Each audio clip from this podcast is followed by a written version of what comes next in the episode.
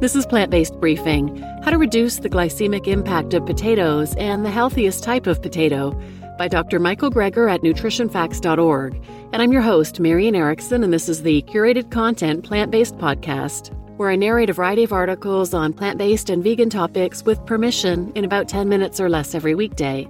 And the two articles I'm reading today are the last two in a five part series that Dr. Greger did on potatoes. If you want to check out the other ones, they were Do potatoes increase the risk of diabetes? Do potatoes increase the risk of high blood pressure and death? And Glycemic Index of Potatoes Why You Should Chill and Reheat Them. Those were episodes 212, 216, and 224. So now let's get to today's plant based briefing. How to Reduce the Glycemic Impact of Potatoes and the Healthiest Type of Potato by Dr. Michael Greger at nutritionfacts.org. How to Reduce the Glycemic Impact of Potatoes. White potatoes have a high glycemic index, and consumption of high glycemic impact foods may increase the risk of diabetes. Normally, after a meal, we'd like our blood sugars to just gently, naturally rise and fall. But with high glycemic foods like potatoes, you get an exaggerated blood sugar spike, which leads your body to overcompensate with insulin, forcing your blood sugars lower than when you started, which results in negative metabolic consequences, such as a rise in triglyceride fats in the blood. However, potatoes are a good source of potassium, vitamin C, and polyphenols, which may counterbalance the glycemic impact. This may explain why potatoes appear to have a neutral effect when it comes to lifespan, unlike other whole plant foods that have been associated with actively living longer. In my last video, I detailed my nip and nuke method, where the act of chilling potatoes can dramatically lower their glycemic index, even if you then reheat them in a microwave. How else might we reduce the glycemic impact of white potatoes?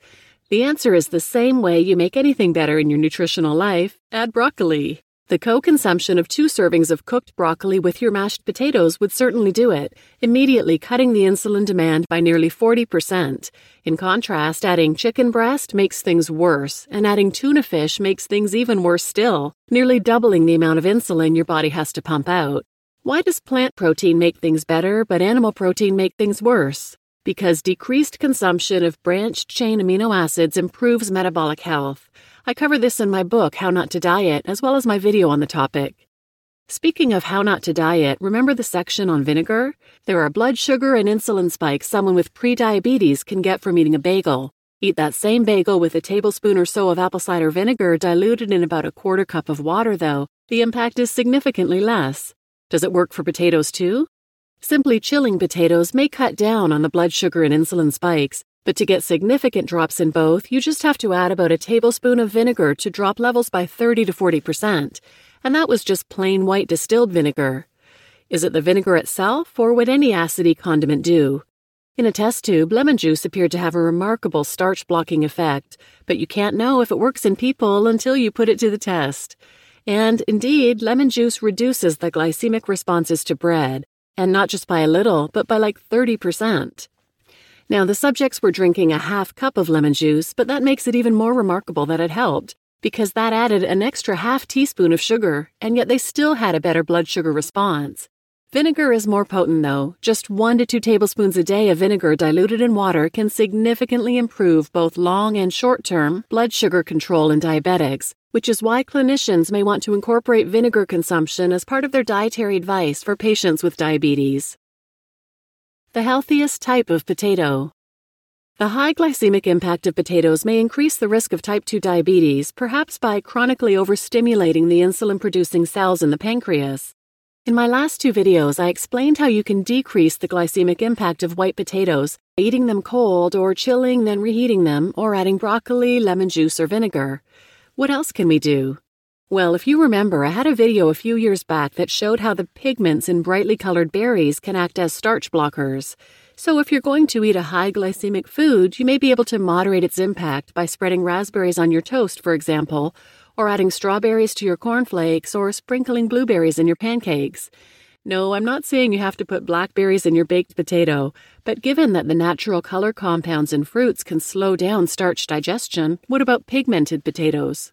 Even just yellow potatoes like Yukon Gold may be preferable to white, but the best may be purple potatoes. Not just purple skinned potatoes, but purple fleshed potatoes. If you've never seen purple potatoes, they are remarkable. They have almost a neon blue glow. And not only do they look cool, but purple potatoes cause less of an insulin and blood sugar spike compared to even the yellow fleshed potatoes, suggesting that switching from yellow or white to purple could have a large potential public health benefit. How do we know it's the pigments themselves that are responsible rather than other differences between the different potato varieties? The researchers tried adding a control comprised of berries in a potato starch jelly, but that would seem to add even more variables. In a test tube, extracts of purple and red flesh potatoes can act as starch blockers. So, hey, if you can extract and purify out the purple potato pigments, say that five times fast, you could remove any other effects of the different potato varieties by adding the purple pigments to yellow potatoes. And lo and behold, compared to just plain yellow potatoes, you can get a suppression of the blood sugar and insulin spikes. This way, you don't get that overshoot reaction where your blood sugars can actually drop below fasting like you might get otherwise. Instead, you get the gentler up and down in blood sugars you'd expect from a lower glycemic food. The authors suggest purple potato extracts could be produced to make into supplements or fancy functional foods, but these health promoting compounds may be more cost effectively received from consuming purple potatoes themselves. Purple potato pigments may also affect inflammation. The Potato Association of America likes to paint potatoes as an anti inflammatory food, but what they don't tell you is that this benefit may be limited to pigmented potatoes. If you randomize people to eat a small white potato every day for six weeks versus a yellow or purple fleshed potato, the purple potato group achieved significantly lower levels of inflammation compared to the white potato group, measuring both C reactive protein and interleukin 6. Pigmented potato consumption also alters oxidative stress. Within hours of eating a large purple potato, you get a nice 60% bump in the antioxidant power of your bloodstream, and this translates into less free radical DNA damage. If you compare the antioxidant activity of white potatoes, yellow potatoes, and purple potatoes, Yukon Gold has about twice the antioxidant power as white, but purple has 20 times the antioxidants. This is comparable to what you might see in berries. A half of a purple potato has about the same polyphenol antioxidant complement as a half cup of blueberries. Purple potatoes can increase the antioxidant capacity of our bloodstream, whereas straight white potato starch can act as a pro-oxidant and decrease it. Eat a purple potato, and over the next eight hours, the antioxidant capacity of your bloodstream goes up. In contrast, if you eat white potato starch devoid of any pigment, you can end up worse off than where you started. Okay, but does this translate into different physiological effects? Yes, indeed. Have people eat either purple potatoes or white potatoes for two weeks, and the purple potatoes improved a measure of arterial stiffness, whereas the white potato did not and this translates into a drop in blood pressure even in those already taking high blood pressure drugs, suggesting purple potatoes are an effective blood pressure lowering agent. But what about the toxic glycoalkaloid compounds in potatoes? The toxic human dose starts around 2 to 5 milligrams per kilogram of body weight, and the lethal dose is not too far behind. But the average amount of total glycoalkaloids in most potatoes, however, is less than 100 milligrams per kilogram. So, at the average American weight of 180 pounds, a toxic dose is like 4 to 9 pounds of potatoes. What happens when you approach that? It's possible you can get nausea, vomiting, or diarrhea that could easily be confused with something like gastroenteritis or food poisoning. Some people can start to get sick at just 1.25 milligrams per kilogram of body weight, or even 1 milligram per kilogram. That would only be about two pounds of potatoes at the average American weight. It's also possible they could start accumulating if you eat them day in and day out. But what about those people who go on a fad potato diet and eat three or four pounds a day?